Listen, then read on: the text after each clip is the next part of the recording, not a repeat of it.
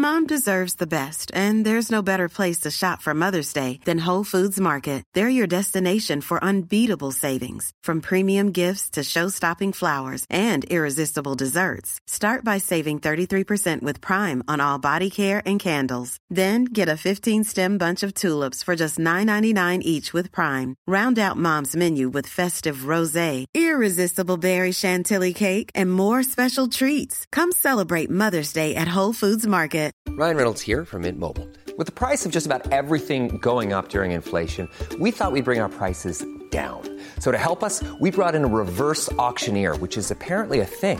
Mint Mobile unlimited premium wireless. Ready to get 30, 30, bit to get 30, bit to get 20, 20, 20, bit to get 20, 20, bit to get 15, 15, 15, 15 just 15 bucks a month. So, Give it a try at mintmobile.com slash switch.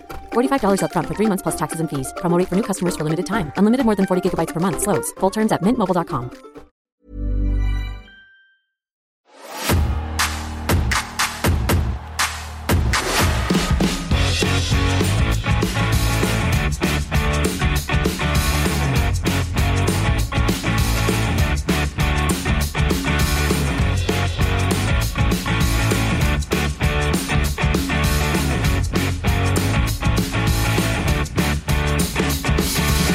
everyone. It's Jack from Cultaholic back again. It's time for Matches of the Month, July. I'm arguably a week late, uh, but and, and I will apologise for that. But it was very busy in the build up to the biggest party of the summer and everything. I'm gonna have to rethink SummerSlam actually and wonder whether any of those matches were good enough to land on next month's edition of this very podcast. But as you know, it's Matches of the Month July edition right now, and I'm gonna say it.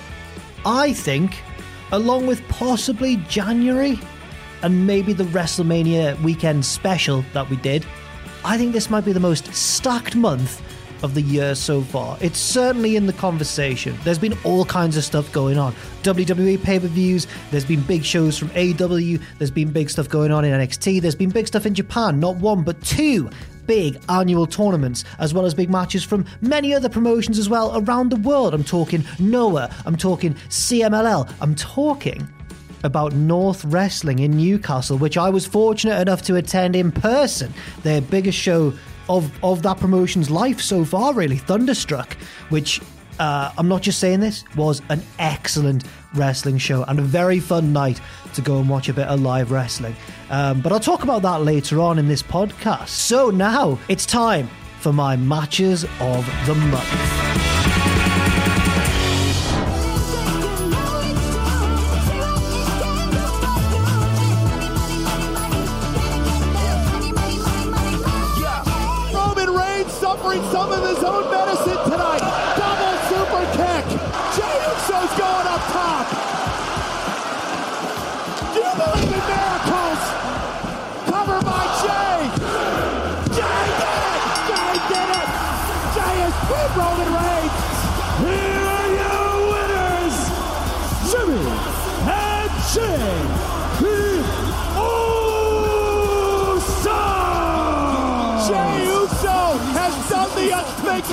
And there's only one place to start, really, and that is the big show of July, which was WWE's Money in the Bank show. Money in the Bank's best match, in my opinion, and in the opinions of, I think, most people who watch the show as well, was the Bloodline Civil War, the Usos versus Roman Reigns and Solo Sikoa.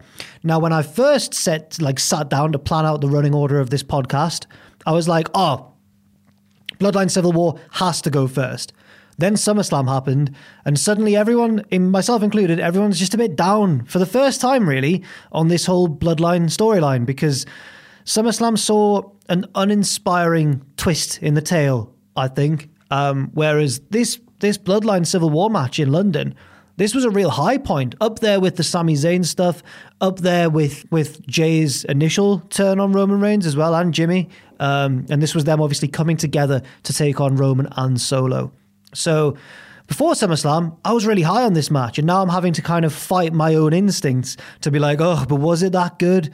After we've just seen Roman versus Jey end in unsatisfactory fashion. But I think this was still good, wasn't it? The, the Bloodline Civil War match. Similar in feeling, I think, to that uh, Night of Champions match in Saudi Arabia between Owens and Zayn and the Bloodline, where you've got one team that the crowd are unbelievably behind, and then you've got the heel team, which contains Roman Reigns. So they're kind of the favorites by default. However, obviously we kind of we kind of hope and sort of sneakily suspect that the babyface team might pull something out of the bag. That's what we got here at Money in the Bank as well.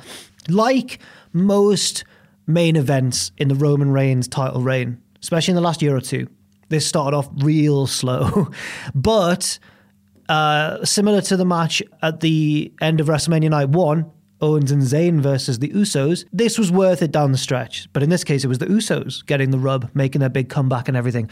And the stretch was absolutely electrifying, to be honest. Um, but even the slow bit was entertaining because sometimes in these Roman Reigns matches, you kind of got to get through the slow start. You've got to get through your vegetables to get to the delicious dessert, haven't you? But in this case, even the vegetables were tasty. That's right. Even the vegetables were tasty. And I think a big reason for that was the crowd. Um, Roman and Roman as well, the crowd and Roman were equally um, to be praised here because Roman's interactions with UK crowds is always fantastic, to be fair. And, and as I say, it really spiced up that long opening stretch of the match. Obviously, then the latter half was absolutely great, and the storyline development of Jey pinning Roman was unquestionably the right call in my mind. Now, looking back at SummerSlam, well, I, We've gone wrong somewhere, haven't we? But I don't think Money in the Bank was that wrong turn at all. Uh, Money in the Bank did everything asked of it, and uh, the main event really delivered. I enjoyed the show on the whole as well, Money in the Bank, but looking back, I don't know if apart from the main event, there was a particularly groundbreaking match that would have cracked my top 10 of July. Um, the two Money in the Bank ladder matches I thought were both good, both enjoyable, but had kind of opposite problems. So the action in the men's one was generally pretty good all the way through, but then the finish was very deflating, wasn't it? Because everyone really wanted LA Knight to win, and then Damian Priest won. Now, in hindsight, I don't think that's too bad an idea because it leads to this interesting dynamic within the Judgment Day. But on the other hand, you can't argue with the fact that had LA Knight won, the roof would have been blown off the place. For uh, to be fair, for that to be the case, we'd then have to kind of propel LA Knight into a storyline that you could argue he's not ready for, but you could also argue if you're popular, you're ready for it. So maybe he should have won. Anyway, I thought the women's ladder match had the opposite problem. So the action throughout, I wasn't a big fan of. I thought there was a it was a bit all over the place, but the finish was absolutely excellent with Iyo using the handcuffs. Very unique. I've never seen a finish like it before.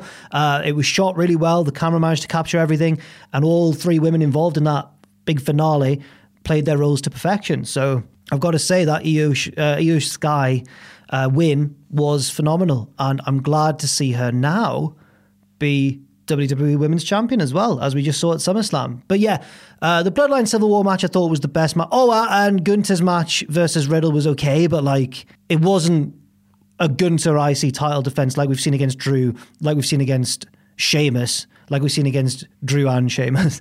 So it was still good. It didn't quite live up to the hype, possibly. If they were allowed to, Gunther and Riddle could have somewhere in the region of a five star match, and I don't know why they weren't allowed to. So yeah, the Bloodline Civil War match was the best, and I don't think we should allow SummerSlam to kind of tarnish our opinion of the Usos versus Roman and Solo because it was a really good tag match. Five minutes remain. Five, we are 55 minutes in. Whoa. I said we were approaching the hour. I didn't know we'd be that close. What happens if this remains 1-1? The champions oh. hold on to the titles. Is that right? Champions retain on a draw. Absolutely. Oh, there's no way. That's not fair. Oh! Cashing in. But hold on. Look at the bridge. Not thinking about a draw. Two. Jey, there's five minutes. You got five minutes. Now we get to a section that I've called Big Tag Matches, because we've just talked about a big tag match, Bloodline Civil War, but July was a month where big tag matches were kind of a recurring theme. The first two I want to mention are in AEW, and they concern the two wonderful tag teams of FTR and Bullet Club Gold, especially the version of Bullet Club Gold represented by Juice Robinson and Jay White, because you've also got the Guns now in Bullet Club Gold, who bring their own flavour of excellent tag matches. But this was very much Jay and Juice doing the good wrestling and just being really, really good, hanging in there and more with FTR, more than living up to their end of the bargain. And FTR excelled as always. So yeah, we had the first FTR versus Bullet Club Gold match, which I believe was in a like a title eliminator sort of stipulation where If Bullet Club Gold lose, they don't get a shot at the title, but if they win, they are number one contenders. And it was a really ambitious match. It was given more time than you may have first imagined, considering it was just on TV, and it was really good. And then we got to the finishing stretch, and it just sort of tailed off slightly towards the end, didn't it? I feel like I'm being harsh saying that, but I saw so many tweets and stuff all agreeing. Everybody seemed to have the same opinion of this match, which was that it was an amazing tag team match, which down the stretch just tried to do slightly too much. So, sorry guys, I don't have any hot takes. That's exactly how I feel as well. I'm just agreeing with the consensus there. Um, however, I thought the result was a good one, even if the ending tried to go a little bit too far and there were slight miscommunications here and there. Because the, the result, Bullet Club Gold winning, meant that Jay and Juice got a title shot, which is the next match we're going to talk about. Two out of three falls. Again, FTR versus Jay and Juice. This was a proper epic tag match. Now, one of my favorite matches in modern WWE history was the uh, two out of three falls match between the Revival, aka FTR, and DIY at NXT Takeover. I want to say Toronto. Uh, So when you combine FTR and the two out of three falls stipulation, we saw them do great things with the the Briscoes last year as well with that stipulation. So I was really excited. FTR and two out of three falls just goes together. It's a great stipulation for a great team. Now I don't think it quite hit the levels of NXT Takeover, but it was certainly another classic tag team match to add to FTR's now unbelievable back catalogue. If you look at FTR's matches they've had, man, in just the past like eight years or so, they've had incredible feuds with DIY, like I mentioned, Alpha Academy is not Alpha Academy, American Alpha as well in uh, in NXT. They've had the feud with the Bucks, which has been up and down, but the matches have always delivered, in my opinion. They've had the feud with the Briscoes last year, which just propelled them into a different stratosphere. And now they're having this feud with Bullet Club Gold, who, let's be clear, have not set the world on fire that much, or at least didn't at first when they when they arrived in AEW. Because everyone was ready to jump on Jay White and criticize him for some reason. I'm not quite certain why. I think it's because he built up a lot of hype as a main event guy in New Japan. And then when he came over, a lot of people kind of were wanting him to fail and were ready for him to fail. Similar to the vibe I got with Adam Cole when he jumped over from WWE. Everyone's kind of going, "Oh, this guy's good, is he?" And then kicks off when he's not immediately becoming world champion and stuff. But I think Jay White has slowly but surely proven everybody very wrong. Well, not everybody, but he's proven the haters wrong. Um, and Juice Robinson has just exceeded expectations right off the bat. He's kind of been the opposite story where they came in together, but people were expecting Jay to be the one that grabbed attention. But Juice just kind of went, no, I'm going to be the mouthpiece here. I'm going to be the big, flashy, attention grabbing one. And then Jay's more in the background, just being rock solid, an excellent, excellent professional wrestler. Um, and I'm so glad that they were able to have a match like this one and that FTR were willing to go. Well, this match lasted nearly an hour, didn't it? We're willing to go that long. And the AEW were willing to put on a match this long on TV. Whoever is in charge of Collision. CM Punk. No, I know it's Tony Khan, but I have a sneaky theory that CM Punk's running the show. If you look at his Instagram stories, he promotes that show like it's his own, like he's booking it. I don't know. I'm not going to say anymore. Anyway, uh, yeah, FTR versus Bullet Club Gold, two out of three falls, was, I think, certainly a match of the year contender. I'll just say that now. I know I said it didn't quite live up to DIY versus the Revival, but like I said, that's one of my favorite WWE matches in recent memory. This was this was in the same ballpark. It was excellent. It it, it built slowly, and obviously it had to build slowly because it was so long. But I liked how each fall of the of the three had its own rhythm and its own style. So the first one was very back and forth, and then just as FTR started to press the advantage, bang, the heels got the fall out of nowhere.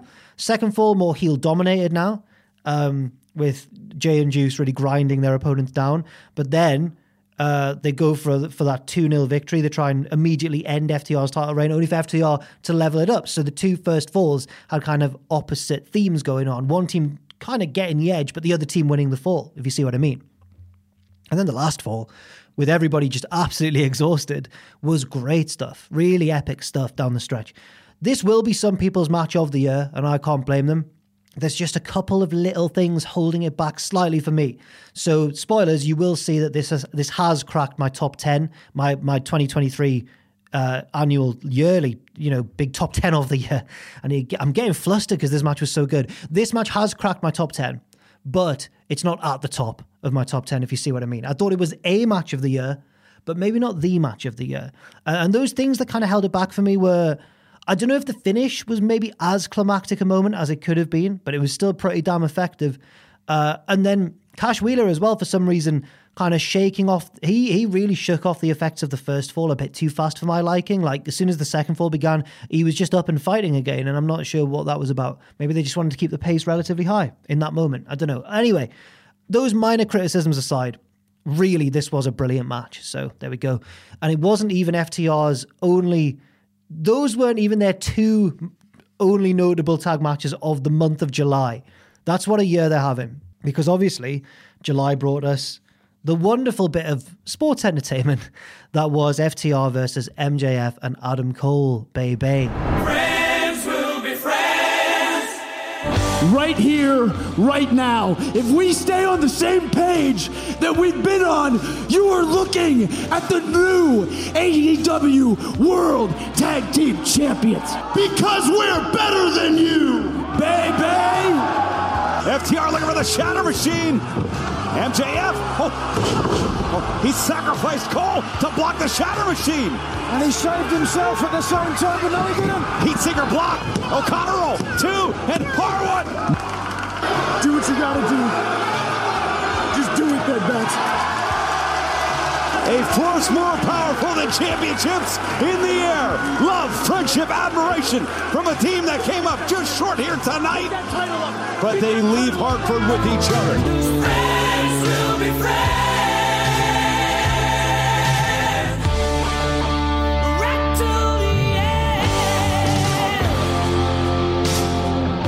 Tag titles on the line once again after MJF and Cole won that tag tournament with the what was the name of it? Like the blind eliminator, where the you know, the one where the teams were randomly paired up. But it's obviously led to like AEW striking gold with this MJF Adam Cole friendship storyline. It's been amazing, really funny, really dramatic, and really tense. We're all just waiting for something bad to happen. And and even more so now that MJF has granted Cole that title shot in London at All In. So that's going to be very interesting indeed. Um, I watched this tag match immediately after the previous one.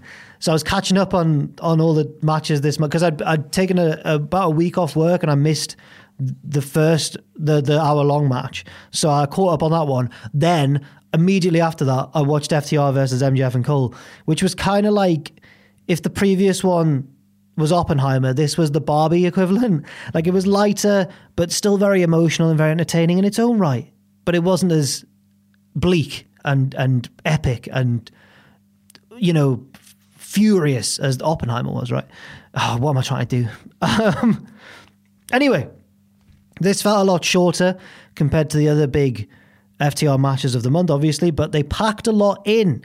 Uh, FTR weren't even really the stars of the show here. So while you could argue that they were very much the stars of the show in that hour long match, defending their titles against two heels for nearly an hour, in this case, they took a backseat deliberately to allow, you know, the lightning in a bottle accidental babyface bromance of Cole and MJF to really shine, which was a wise decision.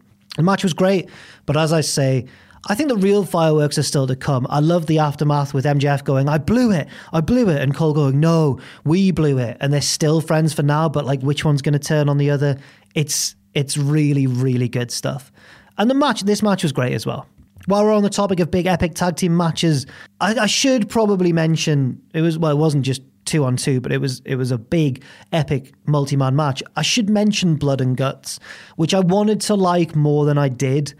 As many have mentioned, the production seemed to miss a lot of crucial stuff in this one, and as many have mentioned, Kota Ibushi's involvement was quite disappointing, which is a crazy thing to say because a few years ago I'd have said he was one of the very, very best wrestlers in the entire world. Then he had his horrendous run of luck with injuries, and I'm hoping that this kind of blip in his form is more just him returning to the way he once was, and not not that he's just kind of those injuries might have done damage that you know he'll never return to those heights, and that's a really sad thing to consider. But um, I hope it's not true. But we have to remember that Ibushi, despite looking about 20, is actually 40 or so. It's crazy how young he looks. So maybe maybe it'll take him a little while to get back to where he was. Um, it was still a very fittingly gruesome match, blood and guts, which um, you know, which it had to be. But it still managed to be. And that was a fear I had because the elite can often be more about like, look how cool and excellent friends we are. And they really managed to get down and dirty with the Blackpool Combat Club here. So that that was good. Um, it was still a fittingly gruesome match, as I say, which brings me on to our next section because July was not short on scary, scary, gruesome matches. Let's talk about them.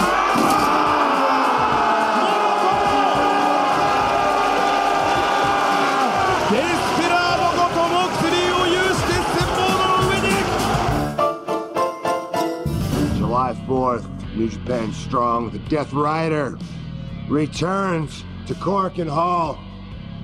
I bring the notorious 187 Homicide to face Desperado and the craziest man in the history of Japanese professional wrestling, the Crazy Monkey, Jun Kasai.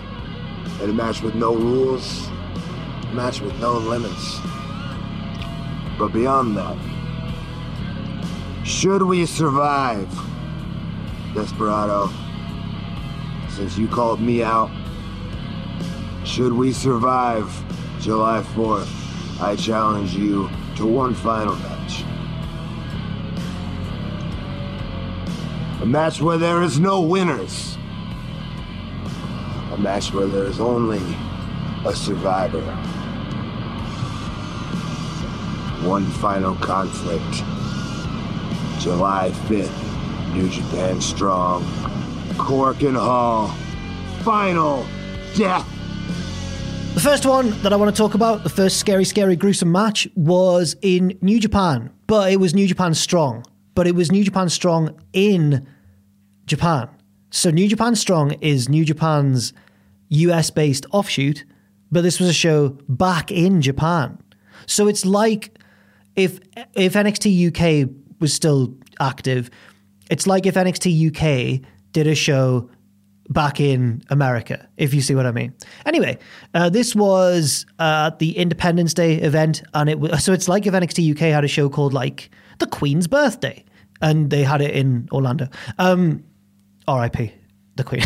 oh my God, what have I done? Anyway, this match was El Desperado and deathmatch legend Jun Kasai versus John Moxley and Homicide. All legendary, well, three legendary guys in their own right, and El Desperado, who, you know, in years to come may well be regarded as a legend because he's he's on an incredible hot streak and has been for the past couple of years, maybe actually. Now I think about it.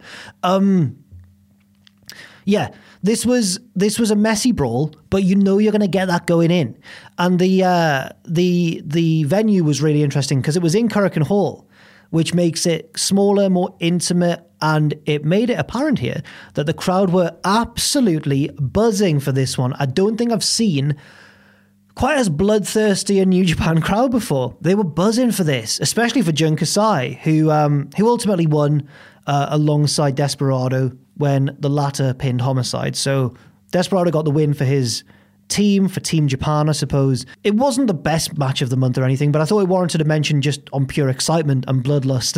Obviously, Jun Kasai and Homicide couldn't contribute quite as much these days, but especially Jun Kasai, but they still did their part whipping the crowd into a frenzy, and they still brought the brutality. But it all kind of set the scene for the following night's match, which I did slightly prefer. Um, that was a singles death match, and it was just the two, I guess, more active members of the previous night's match El Desperado versus John Moxley. And I just think this deathmatch format often can lend itself better to the singles match setup, especially in the case of these two, because the focus was then on these two guys rather than maybe a slight mistake the previous match had made, which was all four battling all over Korakuen Hall, the camera cutting between things, trying to catch everything. In this case, it was a death match and it was kind of unflinching. You couldn't look away, you couldn't escape to the other fight going on elsewhere. This was all about El Desperado and Moxley doing horrible things to each other. And massive credit to both men, by the way, because I can't begin to imagine what it's like doing even one death match, let alone two in consecutive days. Like they must have been exhausted after these two matches and beaten up. This one was very cool. It was it was a different kind of deathmatch vibe. It reminded me a bit of Mick Foley style death matches. So elbow drops onto tables. And they were stiff tables, by the way, which refused to break, which is great. Uh, they had like a barbed wire board spot with both men landing in it together and being tangled in it very painfully. Again, it reminded me of Foley, Foley and Terry Funk, that sort of stuff. Um, And obviously, there was lots of blood. Moxley bled a lot, of course. Um, there was cheese grater stuff going on, which was very like grisly to watch. The sticks in the head for Moxley, brilliant. what a visual. I saw that getting shared about. Although I can't remember if that was from this match or from the tag match the night before. Did he do the sticks thing in two consecutive nights? Oh my God, if he did. What are you doing, John? Despite being like a, a death match, this one ended in more modern wrestling match style. They're both kicking out of each other's signature moves. Then Moxley hits a stomp, which is no sold, uh, and then a big lariat, and then he hits the final Death Rider to put Desperado away. So yeah, it ended like a New Japan main event, but most of it was like, as I say, like an old school Mick Foley style death match, and that was very cool. And it seems like the sort of thing Moxley gets a kick out of doing. And if he's happy, then he can do what he wants. I'm not going to stop him. Uh, the other big scary, scary, gruesome match I want to mention to round off this little section was uh, GCW New Face of War, which obviously GCW are one of America's biggest indie promotions at the moment, or like a collective of indie shows or themes.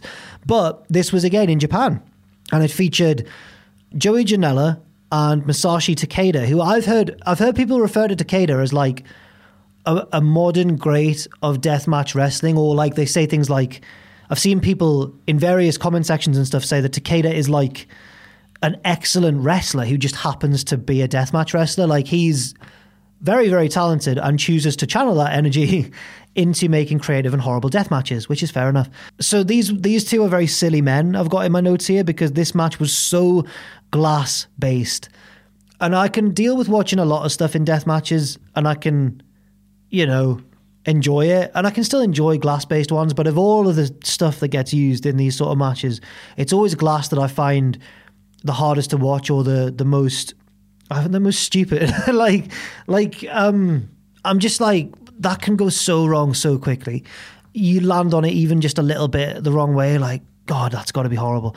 And you see the look of guys when they've finished glass death matches and they are torn to shreds and I get that that's the point, and it is very compelling, I will admit.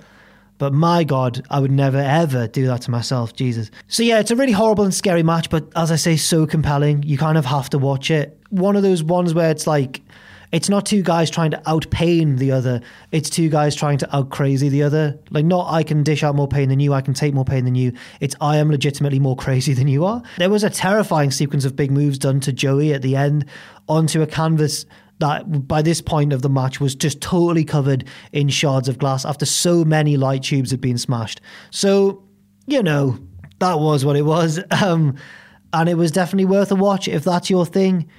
I enjoy lots of types of wrestling, and it's not my favorite type, but I can admit that it there's a certain morbid curiosity when it comes to these sort of glassy matches. Not that I'd want to see them every week, maybe, but if you're going to do it, this was a pretty good example.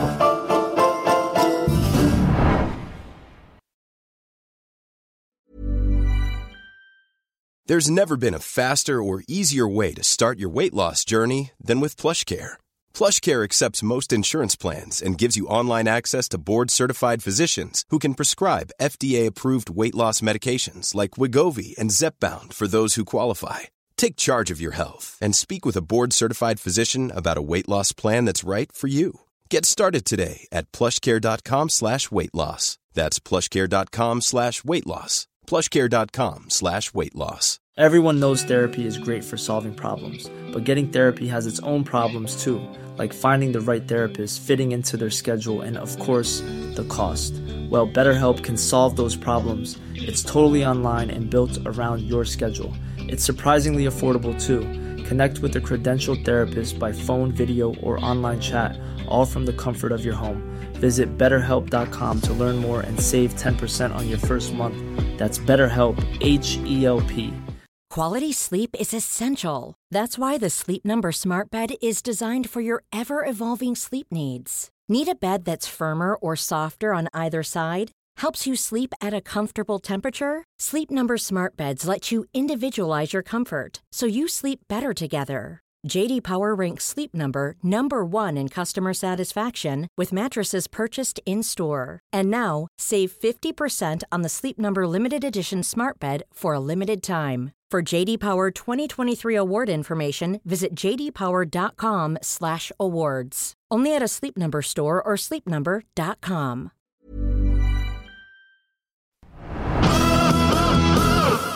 Hi, I'm Alan Partridge, and I drive a car, but not like this. Wait a minute. Good God Almighty! For God's sakes! That car just ran over Austin! That car just ran over Austin! Let's have a look at what this idiot did in America.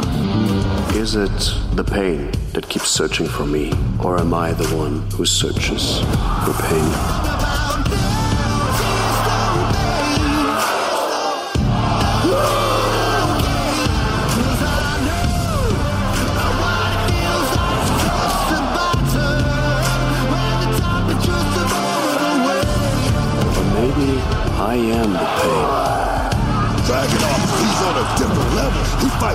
Fight furious passion.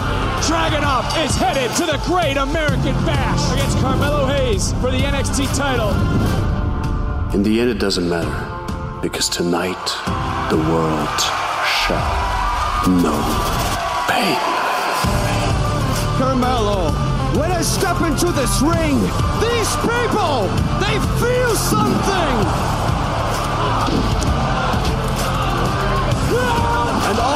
Will make you feel at the Great American Bash is defeat. It's one man's dynasty versus one man's destiny under the bright lights of the Great American Bash. Carmelo Hayes, after the Great American Bash, Trick will be all you have left after I take your NXT Championship. Yes, now we move on to normal, ugh, normal singles matches. So we've talked about epic tag matches, and we've talked about death matches, and we've talked about uh, a tag team death match as well. Now we're gonna, now we're gonna talk about normal singles matches. And in this month of July, there were a lot of excellent normal singles matches. So we're breaking this into subsections, and we're starting off with the America section, and with Bron Breakker versus Ilya Dragunov on NXT. And the winner of this was going to go on to face Carmelo Hayes for the NXT Championship. And you know what?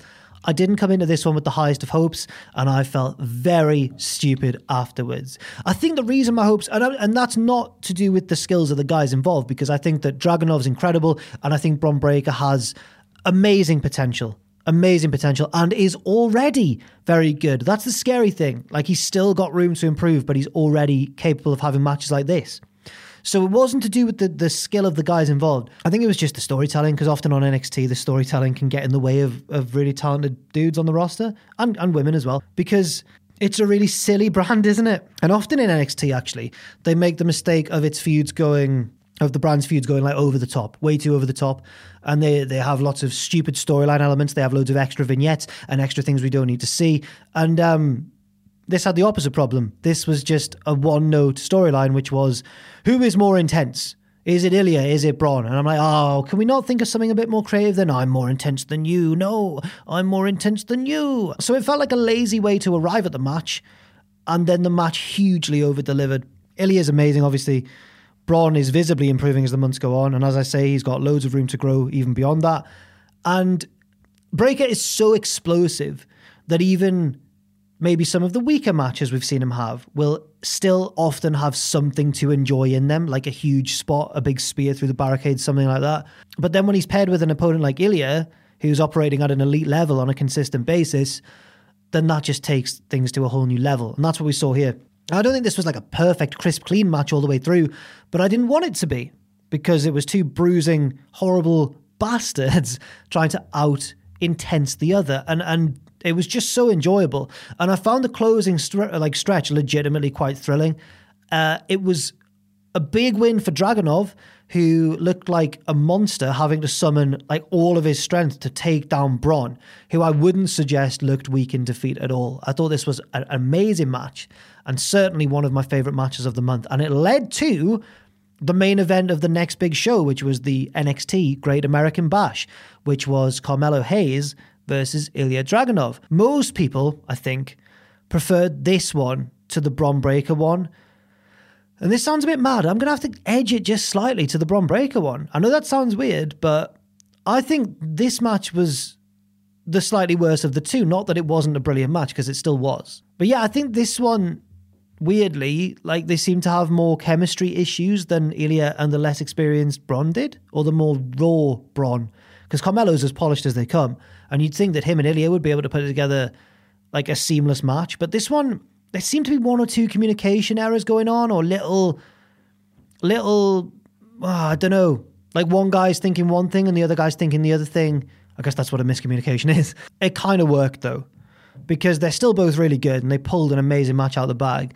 And also the big moments fully delivered. I'm thinking of that. Um, it was like a code breaker sort of moment where I think whoever took the move, I think maybe Dragunov, popped up like vertically up and down into the air like a pogo stick. It was a really good spot. There was also, I think, Hayes coming off the top and Dragunov countering with a power bomb, just spiking him into the canvas.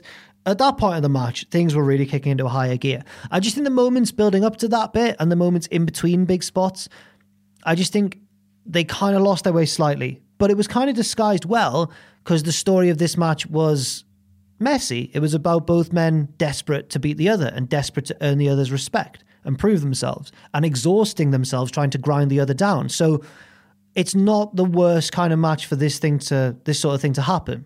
And both men were skilled enough to pull it out of the bag anyway. I also think I preferred the overall story of the match here to the Breakker Dragunov match, but in terms of the minutiae of the match itself, Uh, yeah, I preferred the, the Breakker Dragunov one just because it was more smash mouth, it was more direct. This one was still very, very good though. It was still excellent. I should clarify that. Right, where are we going next? Oh, we're heading to Ring of Honor. Welcome everyone to the Cure Auto Insurance Arena. Death before dishonor. He won't pass. He pass. Oh my God! Now gravity is in control. Power bomb. Dalton Castle. New television title bout on the way. Oh my God! Wow. Wait a second. Yep. The German suplex. Put in the ring. My God! Double. Not the open. Incoming by quick stop. Brian Cage totally rushing. Oh, God. Oh, open here. Connor. Oh. And wow, inside figure four. Inside. Making Garcia pay for the his face with the. Order. Stu Grayson hitting a There you go. Danger hanging in the balance. No.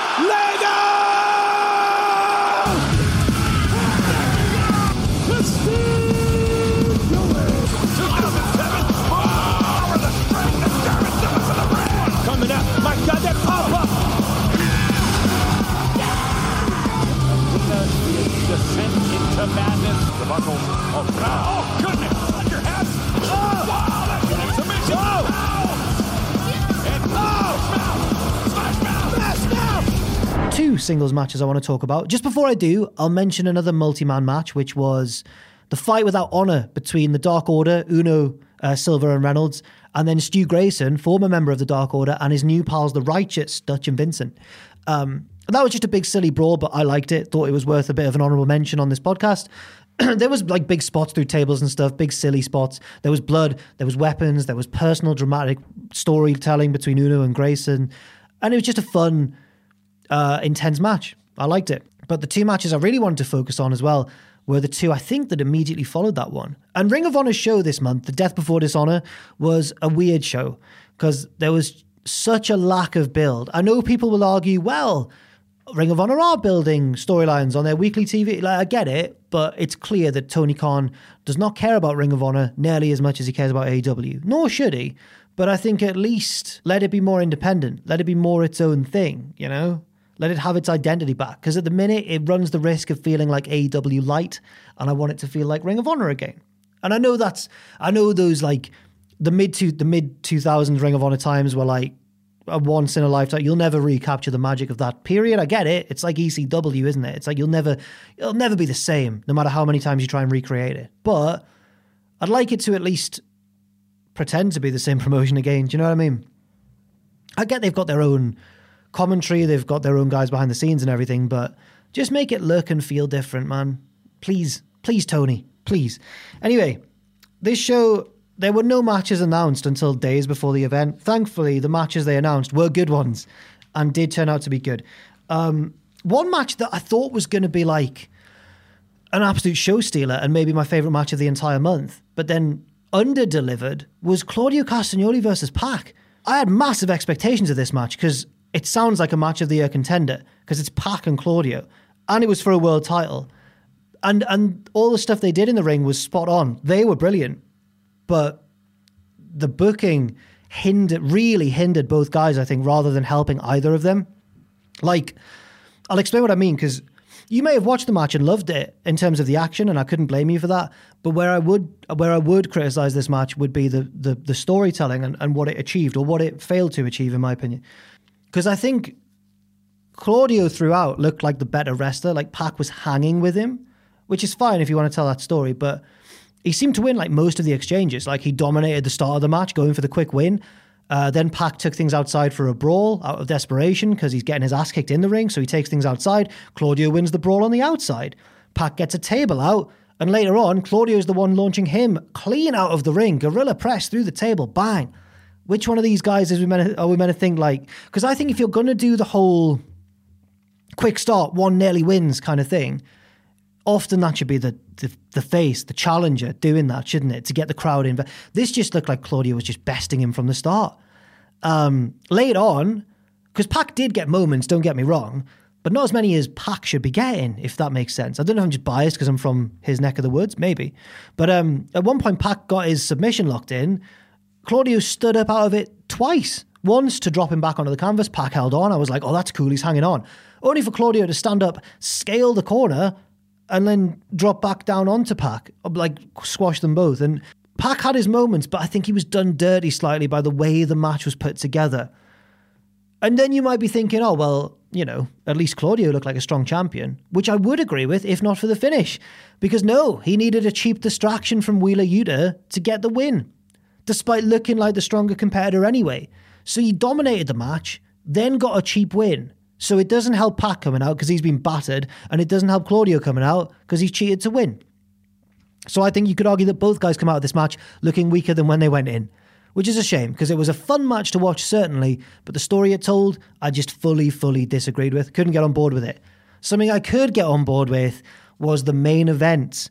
The women's world title match, Athena versus Willow Nightingale. Yes, indeed. Very good stuff.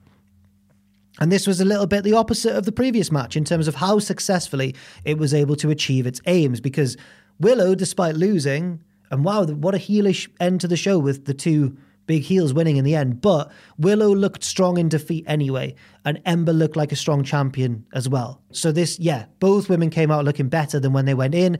Everybody's happy. Shout out to Willow Nightingale's parents, who were seen in the crowd laughing after she was slammed viciously onto the apron. Oh dear, they don't respect this business. They should have looked worried.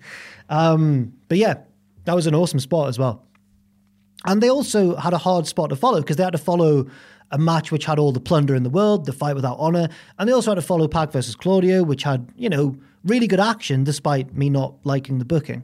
And despite all of that, I think Ember versus Willow was comfortably the best match of the night, so props to them. It seems online like Willow's getting all the love recently, and rightly so, because she's an amazing babyface with tons of potential. But this was a timely reminder for me as well that uh, I keep calling her Ember. Athena is one of the most underrated wrestlers around, which is a weird thing to say for the Ring of Honor Women's World Champion. Underrated when you're the, the champion of Ring of Honor, but that belt has never really carried the prestige its name would suggest, has it? And, and it looks like Athena's making it her mission to really change that and to make this belt a prestigious one. And so far, and if matches like this carry on happening, she's comfortably achieving that goal. So props to her, props to Willow. What a great main event. Seven years in the breaking, seven years in the shaking, seven years in the making. Welcome to North Wrestling's biggest show ever. Welcome. Welcome to Thunderstruck! He is in pain, he is in trouble, but he is possibly still in control as he waits on Liam Slater. Liam Slater has done everything, and Leon Slater keeps getting up. Did you see that? Vader, Liam Slater just beckoned Leon up. He's doing it again. Yeah. He's telling him to bring it on. He's telling Leon Slater to pull the trigger. There's another. And now pulling Liam into position. Leon Slater looks resigned. He knows what has to be done. Watch the lights, Leon Slater, but reach for the stars, kid! Reach for the But now we step away from America and we focus on the rest of the world. And I have to start with one that I was fortunate enough to attend live North Wrestling, NCL 37, their 37th show, and the biggest one they've ever done, Thunderstruck. If you've ever been to a North show in Newcastle, you'll know how fantastic it is, what a, a great promotion it is in cultivating a passionate fan base, a really great core roster, wonderful storytelling, great matches. It, it's just the the total package. If that's what you want in wrestling, this was going to be an interesting one because I think most of their shows are eighteen plus, whereas this one was all ages. So I was like, oh, how are they going to? Are they going to like tone it down? Are they going to compromise any of the entertainment to appeal to all ages? No, not at all. It was a really damn damn good show. Um, I'm not just saying that because I know some of the people involved. If you went, you'll know what I mean. It's also available, I believe, on Fight TV right now and uh, yeah, it was a it was a, a, fantastic event. One of the best, like the most fun I've had at a wrestling show in a long, long time. Really, really enjoyable. And and I think the success of the show, and I will get to the match I want to talk about shortly, but I think the success of the show really demonstrates the power of three things. Really, um, first, having a talented and passionate roster. Second, having a passionate fan base, which the promotion fully deserve to have, by the way, because they've built it themselves over the years. And thirdly, and this is the one I really want to stress. Full credit to Andrew Bowers, the man behind North, the, the kind of the, the promoter, the booker, whatever you want to call him, for putting together a really, really clever card. Heading there to the venue, I'd heard there was nine matches, and I got a little bit nervous for North. I thought, ooh, that's a big show. Will people get tired towards the end? Are we going to feel a bit drained? Not realizing that in his match order and in the match and in his selection of matches to put on the show, Andrew put together a, a, show full of variety, which never lagged at any point. And I even saw him during the intermission. Well, he was like rushing around, obviously, because as many people were. Shout out to Fraser as well, my colleague here at Cultaholic, who does work at North. Whenever I saw him, he was rushed off his feet as well. Everyone involved did an amazing job, both the roster and the crew, and everyone behind the scenes and all that. Um, I caught Bowers in the intermission and went to him. This match order is looking pretty good. Like nothing's like what I basically said to him. Nothing's dragging. And he said that he'd spent ages agonizing over the order matches went in. So I'm glad that it wasn't a, like a happy accident. It was a planned, you know, decision to have the show progress as it did. And it really worked. The evening unfolded marvelously well. And it all culminated in the match I most want to talk about the main event for the North Wrestling Championship Liam Slater versus Leon Slater, which was a perfect crescendo and like an amazing culmination of an organic rise, that of Leon Slater, who was in North, was a tag team guy. For a long time, he was one half of the tag team champions, Boisterous Behavior, a team that are still together, him and man like Darius, who's a really talented and entertaining wrestler in his own right. And then they both became kind of, the North crowd kind of took to them, but like Leon's kind of been sort of like there was a show right where he'd accidentally like knocked a light out. Like it was quite a low ceilinged venue at the time. And he did a move off the top and hit the light. And then every time he'd head to the top rope in events after that the joke has always been people shouting watch the lights! And it led to this poetic moment towards the end where he goes for this like climactic high risk move towards the end of this title match with Liam Slater who trained him by the way. The stories are just everywhere and as he heads to the top, you hear Tom on Tom who edits this, by the way. You hear Tom Campbell on commentary going, "Watch the lights, kid, but reach for the stars." I'm like, what a line! Like, because it worked with what had happened. I'm getting goosebumps just thinking about it. Um, amazing stuff. I would highly, I won't reveal too much about any of the spots or anything that happened in the match or, or anything that happened, but check it out because it's it's an amazing culmination of a wonderful show. So just watch the whole event because there's comedy matches, there's uh, like multi-man, fast-paced stuff. There's an excellent women's tag match. There's uh, an excellent singles match between Rio, one of the fastest rising stars in British wrestling right now. She takes on Mercedes Martinez. Scotty 2 Hotty's there, Gangrel. Like it's just everything you want it to be. And and there's more than enough excellent wrestling to back up those big names as well. By the way, I should stress that. But yes, if you're going to watch any one match from that night, Liam Slater versus Leon Slater for the North Championship, it's phenomenal stuff. I've been a fan of Liam Slater for a long, long time. Met him in WCPW, really admired what he could do, uh, both as a wrestler and as a trainer, giving advice behind the scenes and stuff. And now I'm a big fan of Leon Slater as well. So I guess it's fitting that we transition from one Leon Slater match to another one, which took place, I think, six days before. What a week this was for Leon Slater. Um, in Rev Pro, Will Ospreay versus Leon Slater. I'll be honest, I took a cheeky little peek at the cage match rating before I watched this one, and it was decent. I think it was like an 8.5 or an 8.6 or something. And this is speaking very broadly here, but when I when I tend to compare cage match ratings with my own opinions on matches, I tend to find that 8.5 is usually really good, but not match of the year, not like a match of the year contender. Usually just like a very good match that month. Um, so I was watching this. Certainly a match that would probably warrant a mention on this podcast, for example, but maybe not necessarily one that would be mentioned in the the like the updated end of year rankings month on month. Now, I was watching this Ospreay versus Leon, and the longer it went on, I was like, they've absolutely nailed everything here. What the hell's going on? This is cruising into my top 10 of 2023, cruising in. And I was like, where did what goes wrong then? Because all I could think was, why is this rating not much higher? And then we got the ending, which again, like Pac and Claudio, I don't think helped the the match really. Like Dan Moloney came out, who I've got no issue with, by the way. Um, but he came out. Uh, there was a ref bump. He came out, had a little fight with Ospreay, and it was to set up Dan Moloney versus Ospreay further down the line. Uh, and he was a big factor in the finish of the match. And it kind of, in my opinion anyway, took all the attention away from the story of the match, which was Leon Slater, this rookie, hanging in there with Ospreay, taking it to him, and possibly being about to shock the world. And instead, yeah, it kind of felt like a messy finish. Yeah, I, I don't know. I don't like. I don't have an issue with Rev Pro or anything. I'm glad this wasn't the main event of that show because I think that would have been an immensely frustrating finish to the night.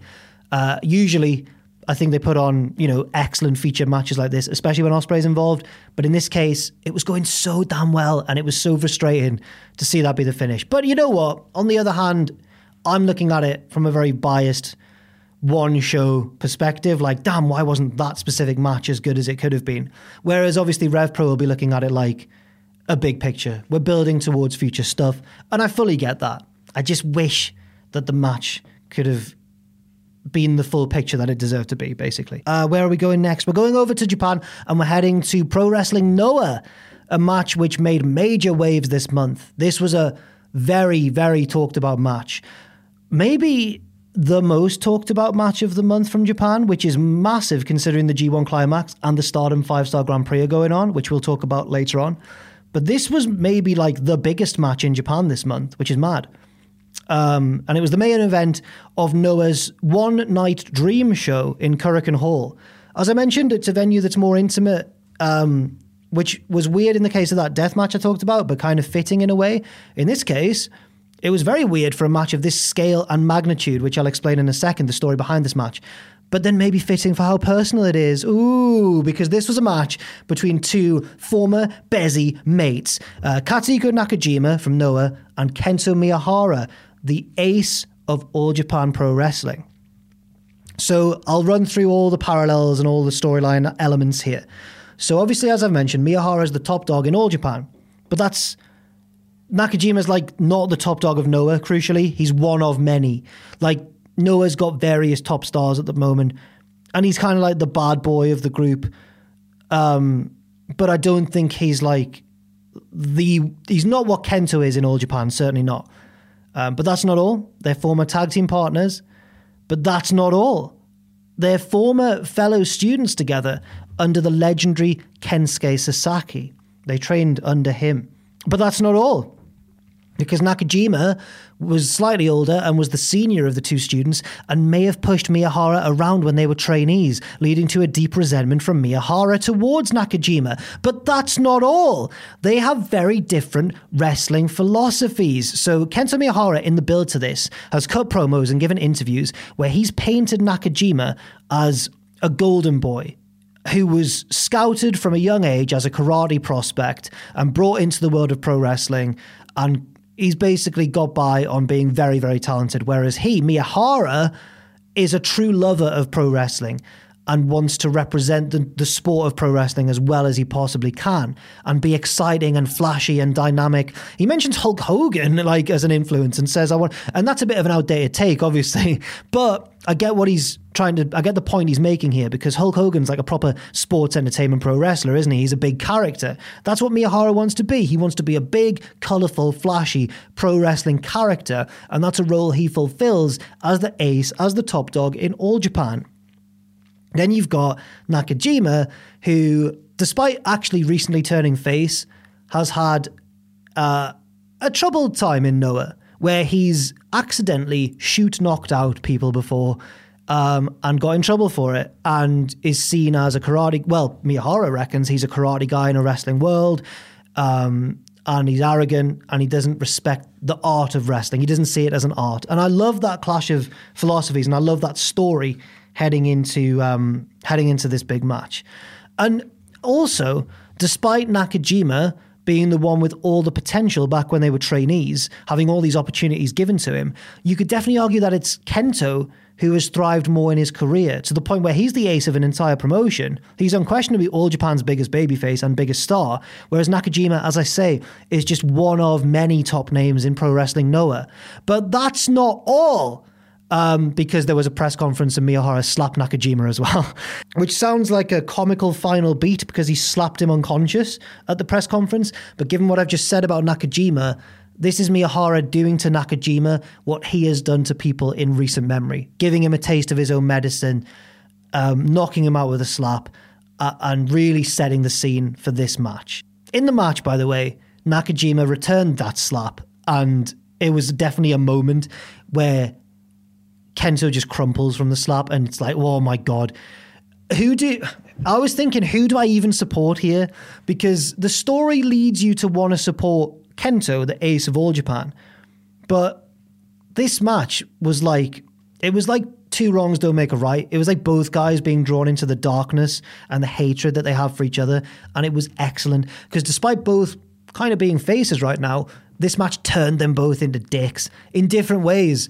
Because you got Nakajima doing his Nakajima thing, wrestling like a vicious bastard, laying in the strikes. But then you've got Miyahara, whenever he gets on top, posing, flexing, taunting. And the crowd are so split. And the crowd, by the way, were immense here, really, really good, like they were for the death match with um, with Moxley and Desperado and stuff earlier on. But this match, the crowd was split, so it was like even the commentators mention it. Shout out to the uh, English language commentary team from Noah, by the way, who always do a wonderful job.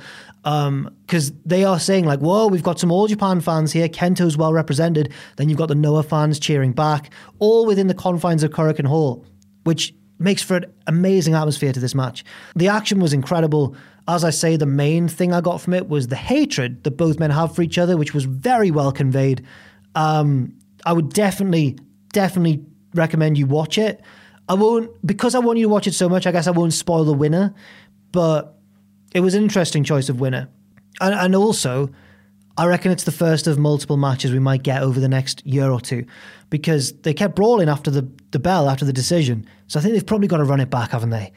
Um, yeah, unbelievable match. I absolutely loved it. Um, it made me a bigger fan of both guys. I already liked both guys, but this is, I think, my favorite singles match I've seen either man have. It was that good, so good.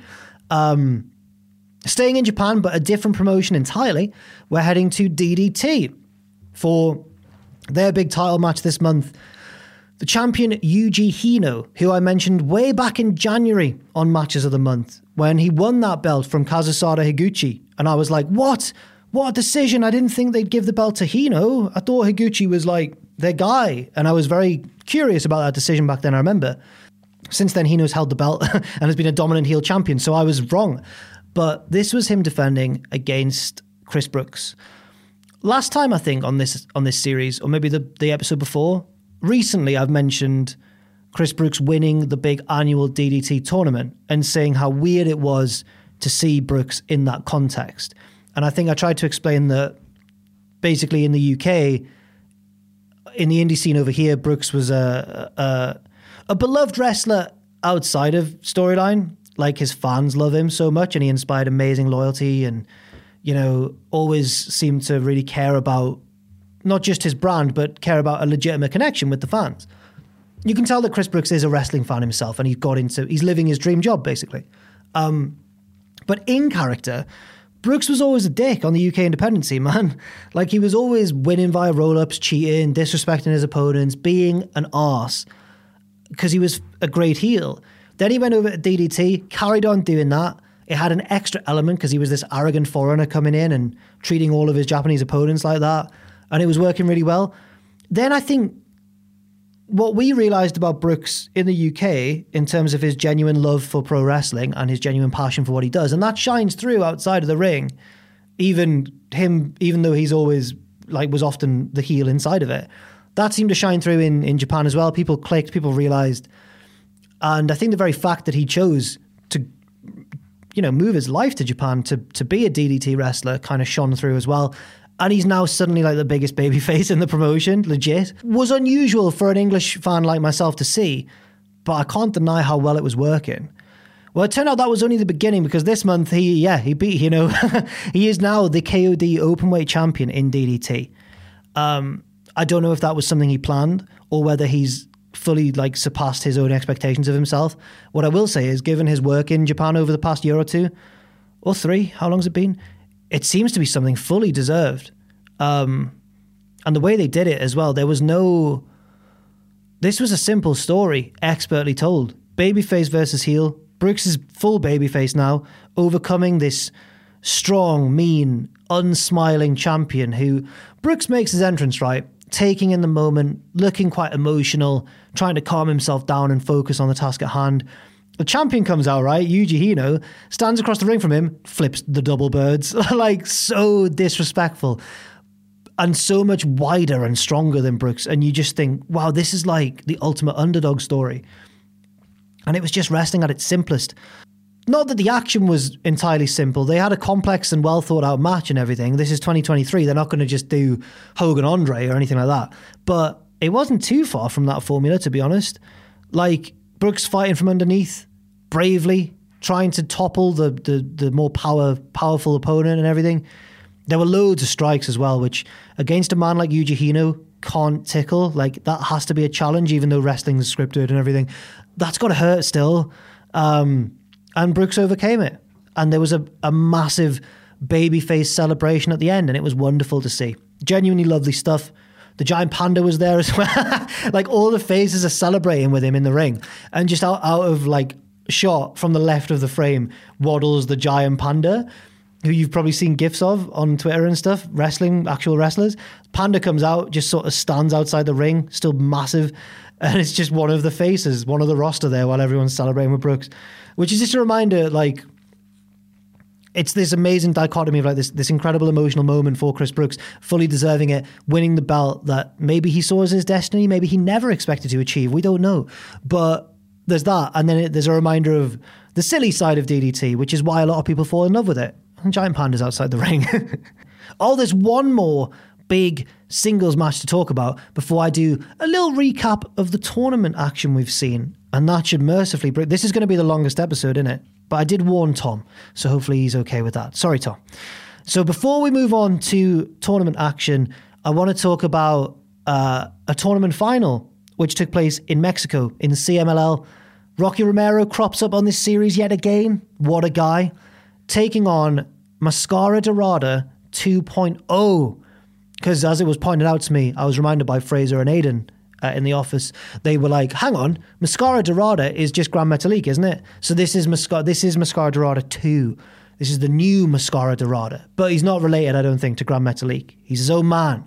Well, he's not. His dad was a wrestler. I googled that, but he's a second generation luchador, um, and he is 20 years old, I believe, and he is going to be something. Like he's very, very talented indeed. This tournament final, similar to the Brooks and Hino story, really, was just pure face versus heel, uh, but in this case, with smaller, flippier men, and that's great to see. Rocky Romero was slightly more grounded though, playing the heel, trying to bring down his high flying opponent. Although he did crush him with a suicide dive at one point, which was very stiff indeed. In fact, Rocky battered him here. Um, really laid it in, really made his opponent have to overcome him and played a wonderful heel in this one. And then Mascara Dorada, despite 2.0, despite being less experienced, fully played his role of the brave underdog babyface who ultimately gets it done in the end and wins the tournament and surely has a very bright future in store. Yeah, I think I found it in my notes here. I think he's 21 years old. Can't wait to see what happens with him. CMLL is stocked with talent at the minute. I love Titan. He had that amazing Best of the Super Juniors final with Master Wato earlier this year, didn't he? And I thought, I was like, well, Titan's my guy in CMLL. He's my favorite current CMLL wrestler. Now I'm like, maybe this Mascara Dorada 2.0 is giving him a run for his money. And to be fair, maybe Rocky Romero is as well. I don't know if we can consider him like a regular roster member over there, but whenever he's there, he does really good stuff. His feud with Volador this year was excellent, and now this tournament final as well. Rocky Romero doing the good work, doing the good stuff over in CMLL. Nicely done. And presumably doing a lot for interpromotional relationships between CMLL and New Japan because, as I learned when I was in Japan, Rocky Romero does all the jobs. He's not just a wrestler in New Japan, he is the glue that holds New Japan together. And fair play to him. Right. Speaking of New Japan, there was a bit of a tournament, wasn't there? Let's talk about the G1 climax. 熱く静かに燃えた季節を乗り越えて4年ぶり大歓声の夏が来た。真夏の最強戦士決定戦。集いし32名が4ブロックで真夏を熱く駆け抜ける。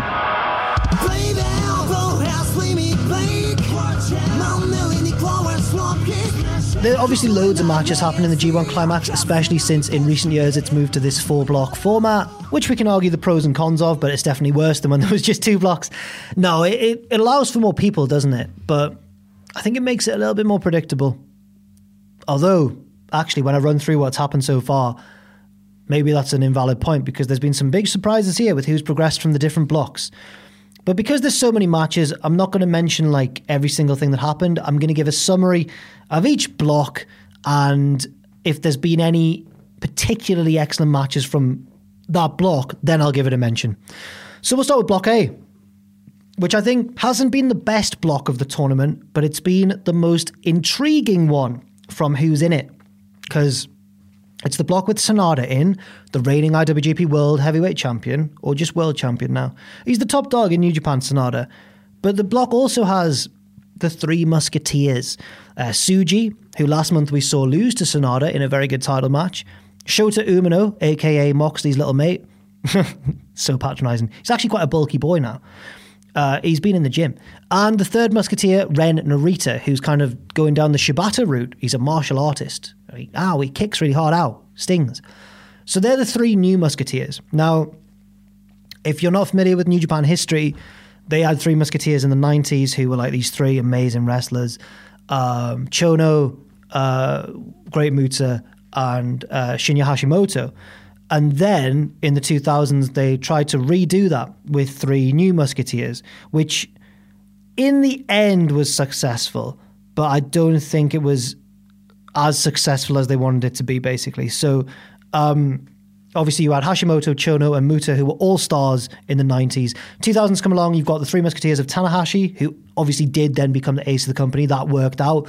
You've got Shinsuke Nakamura, who went on to become certainly a major star of the company before leaving for WWE.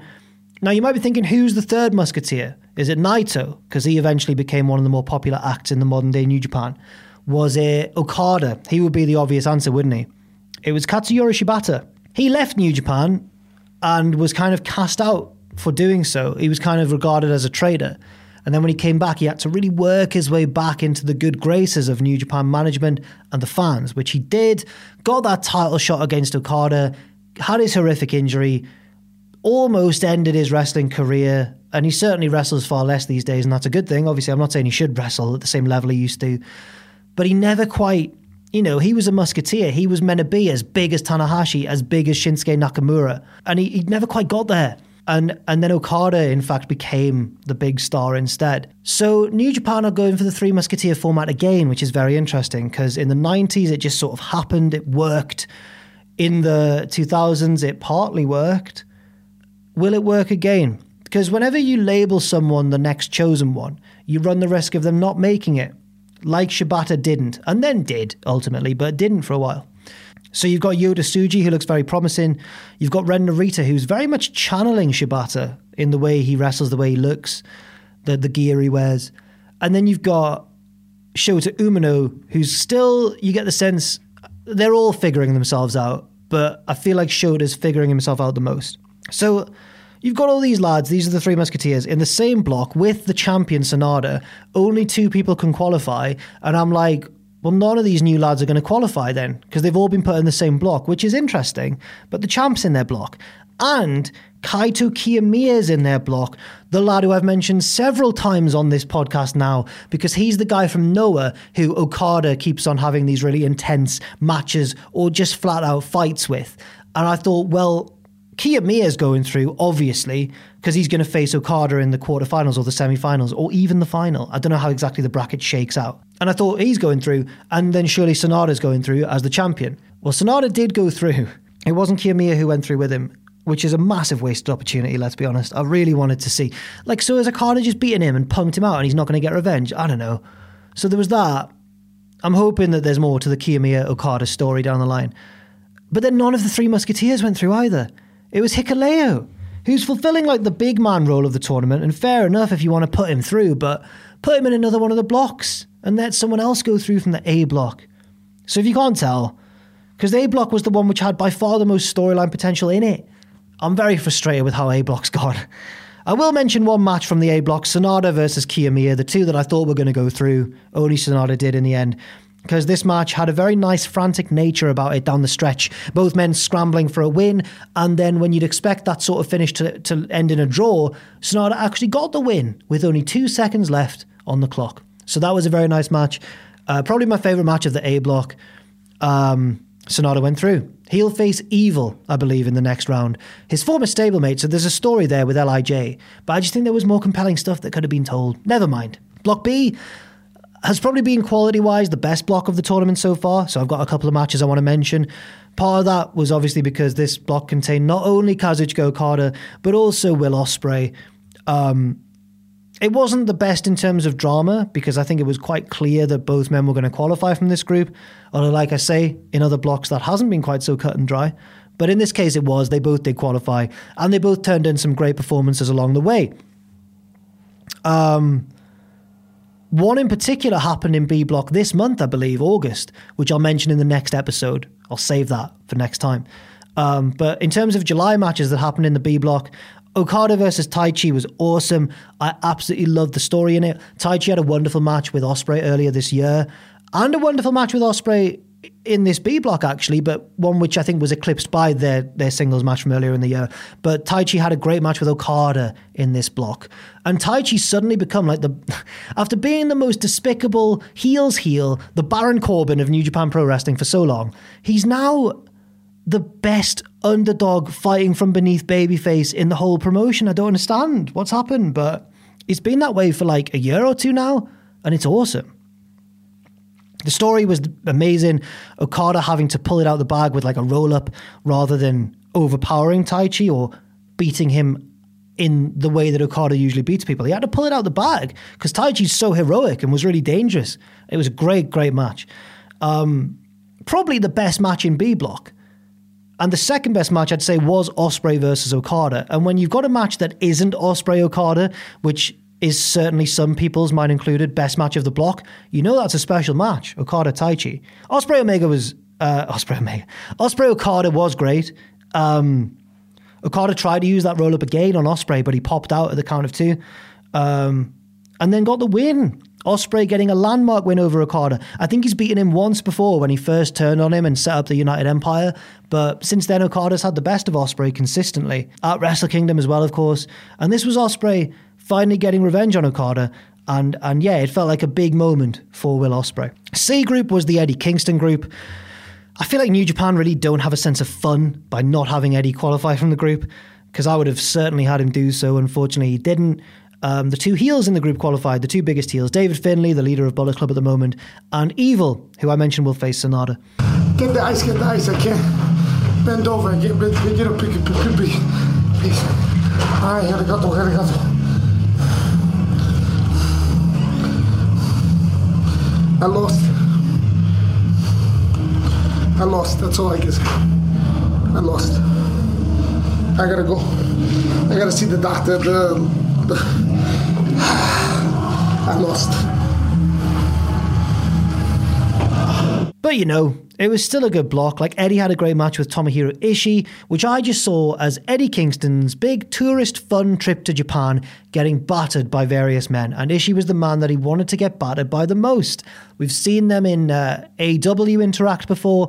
Now we're seeing it in the G1 climax, and it lived up to expectations.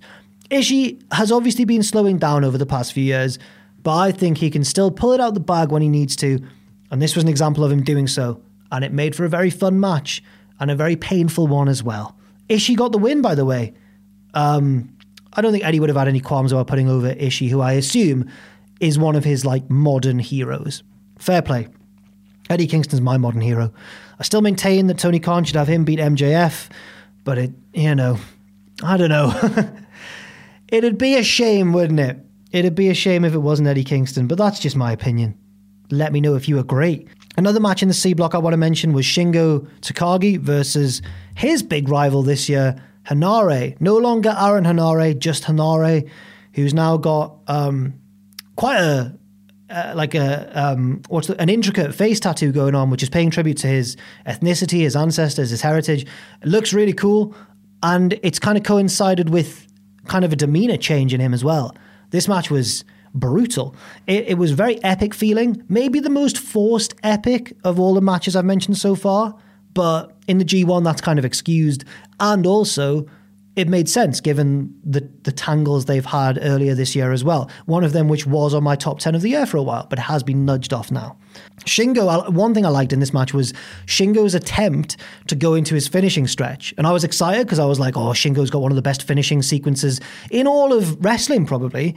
Um, and then Henare stopped him and just kind of dragged him back down to his level and was like, "No way, I'm going to take this in my direction."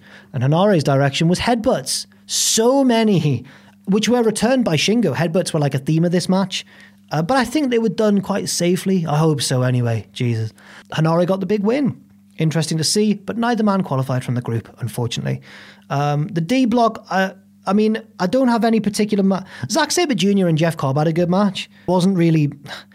It was maybe the the I don't know if weakest is a fair term, but certainly the the block I had the least interest in out of all four out of all four blocks. If you're going to watch any match from that uh, D block, yeah, make it that um, make it that Zack Sabre Jr. So I'm just trying to scratch my back. Make it that Zack. I can't reach. Make it that Zack Sabre Jr. and Jeff Cobb one. Although they themselves have had a better match between each, between themselves earlier this year for Zack Sabre Jr.'s TV title, I believe. I'm just trying to find out who qualified from Block D. Naito, that was it. Naito and Zack Sabre Jr. qualified from the block. And apparently, the day I record this, I've been told that apparently uh, Naito and Tanahashi have just had a banger of a match. So that'll have been like the final day of the block. So I'll have to check that out. But it obviously took place in August. So we'll find out next month.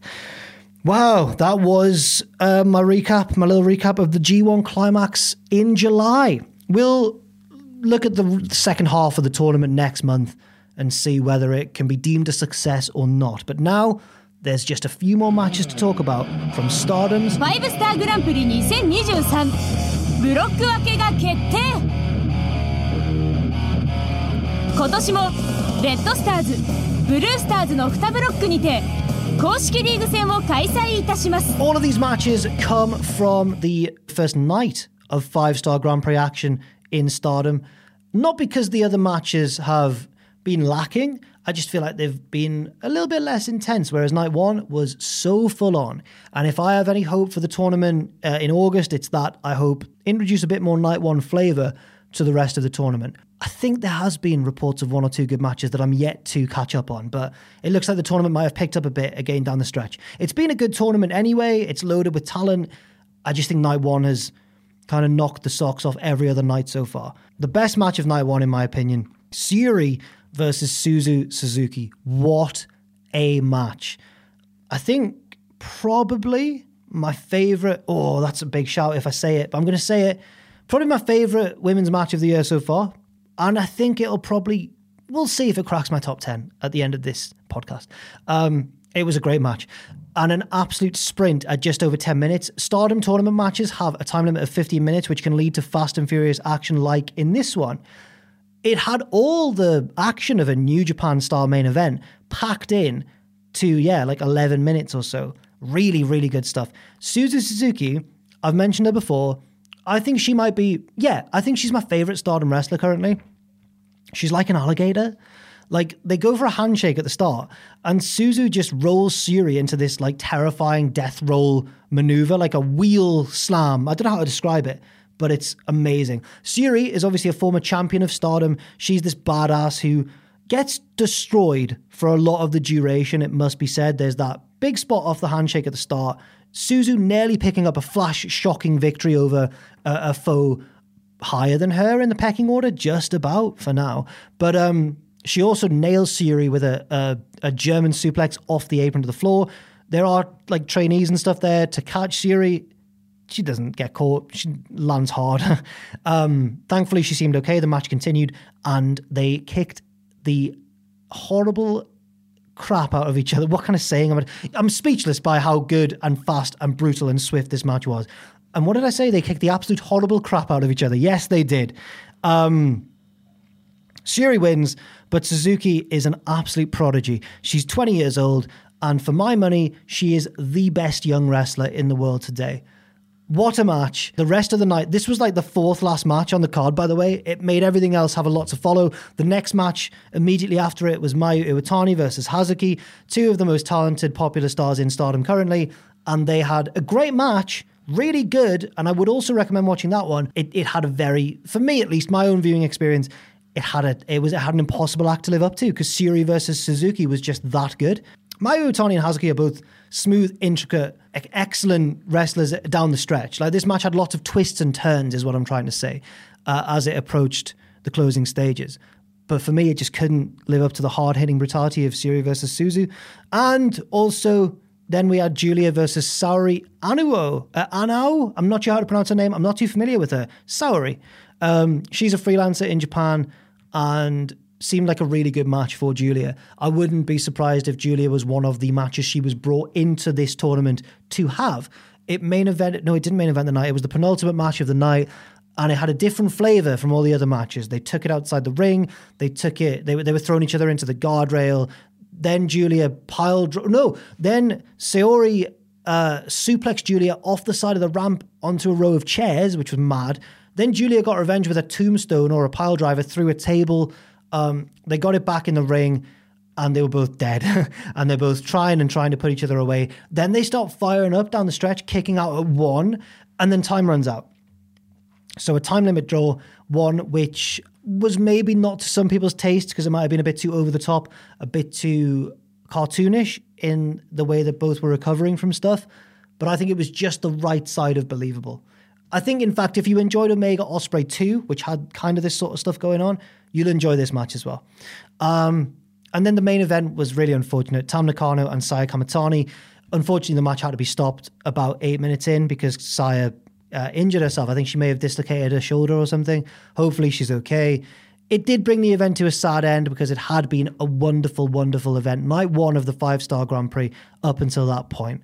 Um, so we'll have to see where the tournament goes, what the final looks like, and all that sort of stuff. But that's all for next time. Now, without any further ado, it's time for my top 10 matches of July. It's a very competitive field this month. This has maybe been the hardest one I've had to do, um, but I think I've hopefully given everything a bit of a fair, a bit of a fair shout, and this is the decision I've come up with. Number 10, Athena versus Willow Nightingale in the main event of Ring of Honor Death Before Dishonor. Number 9, that match we talked about in Mexico, CMLL Tournament Final, Rocky Romero versus Mascara Dorada 2.0. Heading over to DDT for number 8, Yuji Hino going down, dropping the belt, passing the torch to Chris Brooks. Number seven, Carmelo Hayes versus Ilya Dragunov for the NXT Championship at the Great American Bash. Number six, Kazuchika Okada versus Will Ospreay in G1 Climax action. They've had better matches in the past, but it's Okada versus Ospreay, so even their slightly good matches are actually very good. It's an illusion. Number five, Kazuchika Okada versus Taichi, even better than Okada's match against Ospreay. I think. What are the chances? Number four, Bron Breakker versus Ilya Dragunov, my most underrated match of the month, certainly. I absolutely loved it. Number Syuri versus Suzu Suzuki in Stardom. We've just talked about it. What an unbelievable bout. Number two, FTR versus Bullet Club Gold, two out of three falls.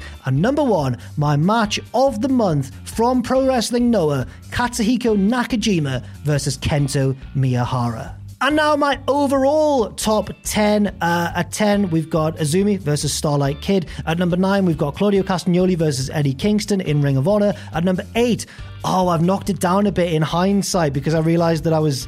I preferred a different match that was on the top 10. It's the Usos. Oh my God. It's the Usos versus Sami Zayn and Kevin Owens main event of WrestleMania Night 1. I still love it. I think it's a great match, but I realized that I preferred uh, the All Japan tag. I'll get to it. Number seven, Syuri versus Suzu Suzuki. Just talked about it from Stardom. It's cracked my top 10. It's in at number 7. In at number 6, it's another new entry FTR versus Bullet Club Gold. 2 out of 3 falls. It's also cracked the top 10. Number 5, the match that I bumped ahead of in place of the Usos versus. It's Kento Miyahara and Takuya Nomura versus Yuma Aoyagi and Naoya Nomura in that wonderful All Japan Tag Team match from way back in January. It's got a cheeky boost.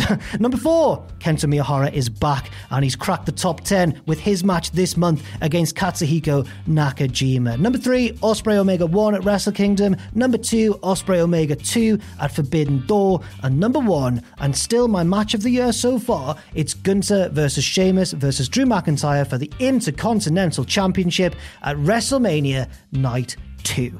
So there you have it. What a breathless end to a very long podcast. Thank you for sticking with me for what's been, oh, about an hour and 20 minutes. My word. Although maybe slightly longer or shorter, depending on the lovely music that Tom chooses to put in. Thank you to Tom Campbell, as always, for editing this show. And thank you to everybody for listening along as well. Share your thoughts with me. You can find me on Twitter at Jack the Jobber. And I'll see you at the end of August or the beginning of September because I need to take into account the last days of August. See you soon.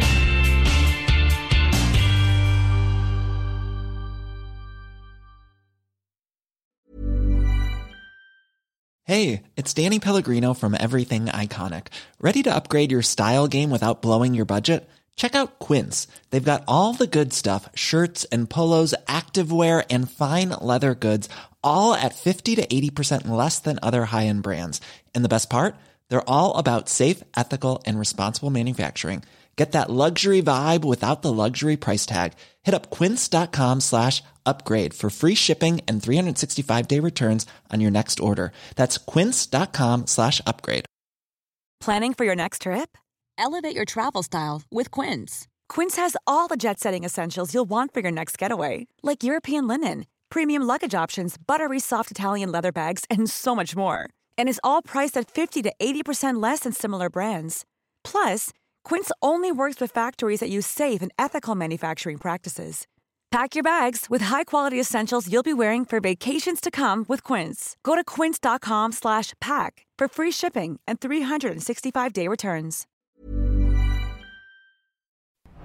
For all the wrestling headlines in just 10 minutes, search Cultaholic Wrestling News on Apple, Spotify, or wherever you get your podcasts from.